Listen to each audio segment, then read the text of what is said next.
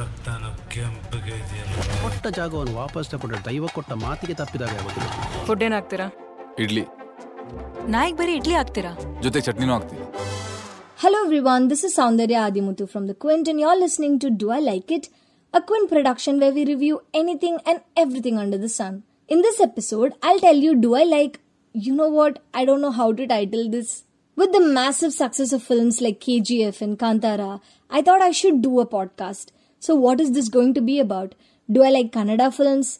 Do I like Kannada films being called regional cinema?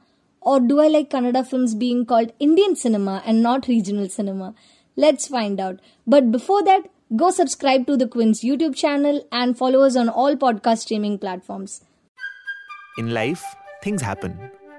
And even if nothing's happening, that's still something happening, right? So, on this show, we talk about things that happen.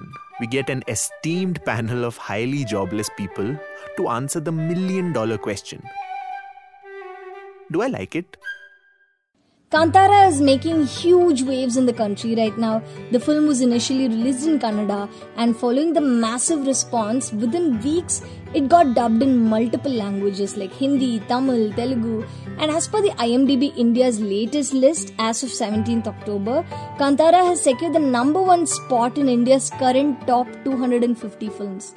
It has become a bona fide box office champion, you know, breaking records every passing day. I know there is this general perception that as an audience or as a fan, you know, you shouldn't be talking about numbers. It's just for the film fraternity to dig their heads into. For the audience, it's always about content, you know, whether it is good or bad. But I think that's true to an extent. But what's very, very important for us to recognize is that box office numbers are not just an indication of the money that the film has made. It also means that there is footfall right? Which is the number of people who are flocking to theaters to watch this film. Bigger the box office number, it means the number of people who are watching the film in theaters is also very high. Despite the fact that they could, you know, wait until the film gets released in OTT, despite the fact that they could opt to choose, you know, illegal streaming sites. And I believe that's no joke. Especially post the pandemic times, so many people are wanting to watch your film in theaters over the comfort of their homes. That's amazing. And in that sense, Kantara has struck the right chords. The reception has been great across the board, you know, from fans, film fraternity to critics, everywhere the film is doing amazingly well. And the word of mouth is just so strong, and the film is having its dream run. But is Kantara the first Kannada cinema to travel the less trodden path of being the successful pan Indian film? No, obviously we know there was this huge franchise kgf part 1 and part 2 and we also saw 777 charlie which had a very warm reception across the country. And then we had vikrant rona and that had a decent run. Of course i know bahubali was a pioneer in creating this path of a pan indian film but kannada film industry just followed suit quite quickly. And i think the reason why we feel so ecstatic about this Kannada film industry making it so big is because it was never really on the map. Compared to a Bahubali or a Triple R or, uh, you know, Vikram or Ponniyin Selvan in Tamil, I think the reason why we feel so ecstatic about Kannada film industry making it so big in the pan-Indian level is because initially it was really not on the map. You know, there were gems in Kannada before, no doubt about that, but no one noticed them until a Yash's KGF was made right? For example, in Tamil or Telugu or Malayalam industry, they did get their due recognition, if not abundantly, like at least adequately. For example, if you ask someone in the north about Tamil cinema, they might actually know it to an extent because there are so many artists who are looked at as a representation to this particular industry. For example, Rajnikant, Kamal Haasan, or A.R. Rahman, or Mani Ratnam. And similarly for Malayalam too, like we have Mammootty, Mohanlal, and for Telugu, we have Nagarjuna, Mahesh Babu, so many people. And major part of their identities is that they are from that regional industry. Now coming to Kannada film industry, of course we had Puneeth Rajkumar or Kicha Sudeepa, but they were individually great stars, you know what I mean? Like unfortunately, Kannada is one industry that did not get the visibility it deserved. And that is why this growth just feels so exponential. You know, it's like a fetus in a mother's tummy grew and, you know, it was not born as a baby, but as a fully grown 20 year old guy. you know how surprising that would be. because the kind of growth that Tamil, Telugu, or Malayalam cinema has seen is like good because they had decent recognition before. But for Kannada, it, it, it just feels so exponential and so sudden. It's like out of nowhere, like a huge surprise package.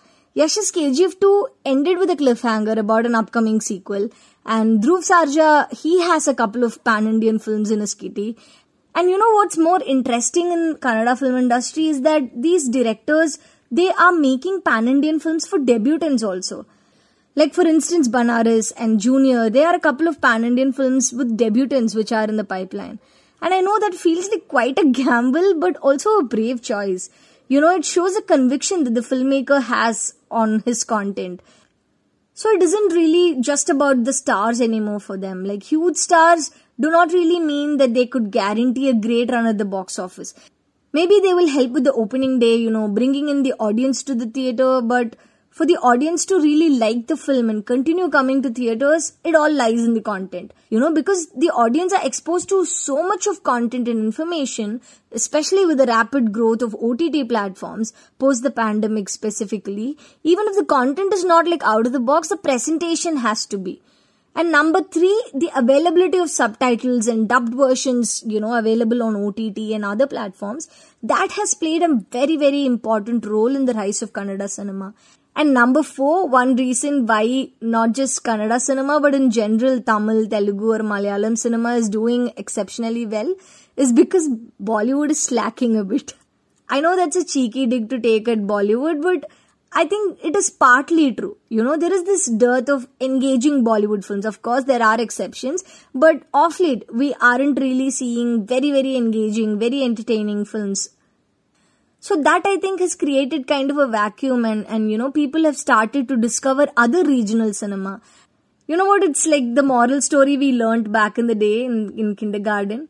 Uh, you know, the rabbit turtle story. The rabbit runs faster, but it takes rest for a long while, chilling under the tree. And then goes the turtle, slow and steady, but still wins the race.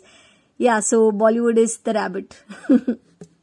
Anyways, after all this talk, one thing is for sure just like how everyone addresses Bollywood as Indian cinema, the time has now come where we no longer need to call Tamil or Telugu or Malayalam or Kannada as regional cinema anymore. I know it's not a bad word or something, but yeah, I think it's high time we address them as Indian cinema as well because they rightfully earn their place. And so, Kannada cinema, just like Bollywood, is Indian cinema.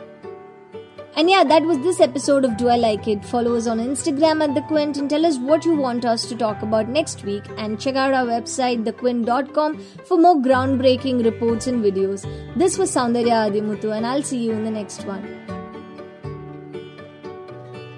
Do I Like It is a Quint original podcast hosted by Soundarya Athimuthu, executive produced by Shelly Walia and Ritu Kapoor, produced by Anjali Palod, edited by Pratik Liddu, Uses audio from Kantara, KGF, and 777 Charlie. Theme music from BMG Production Music.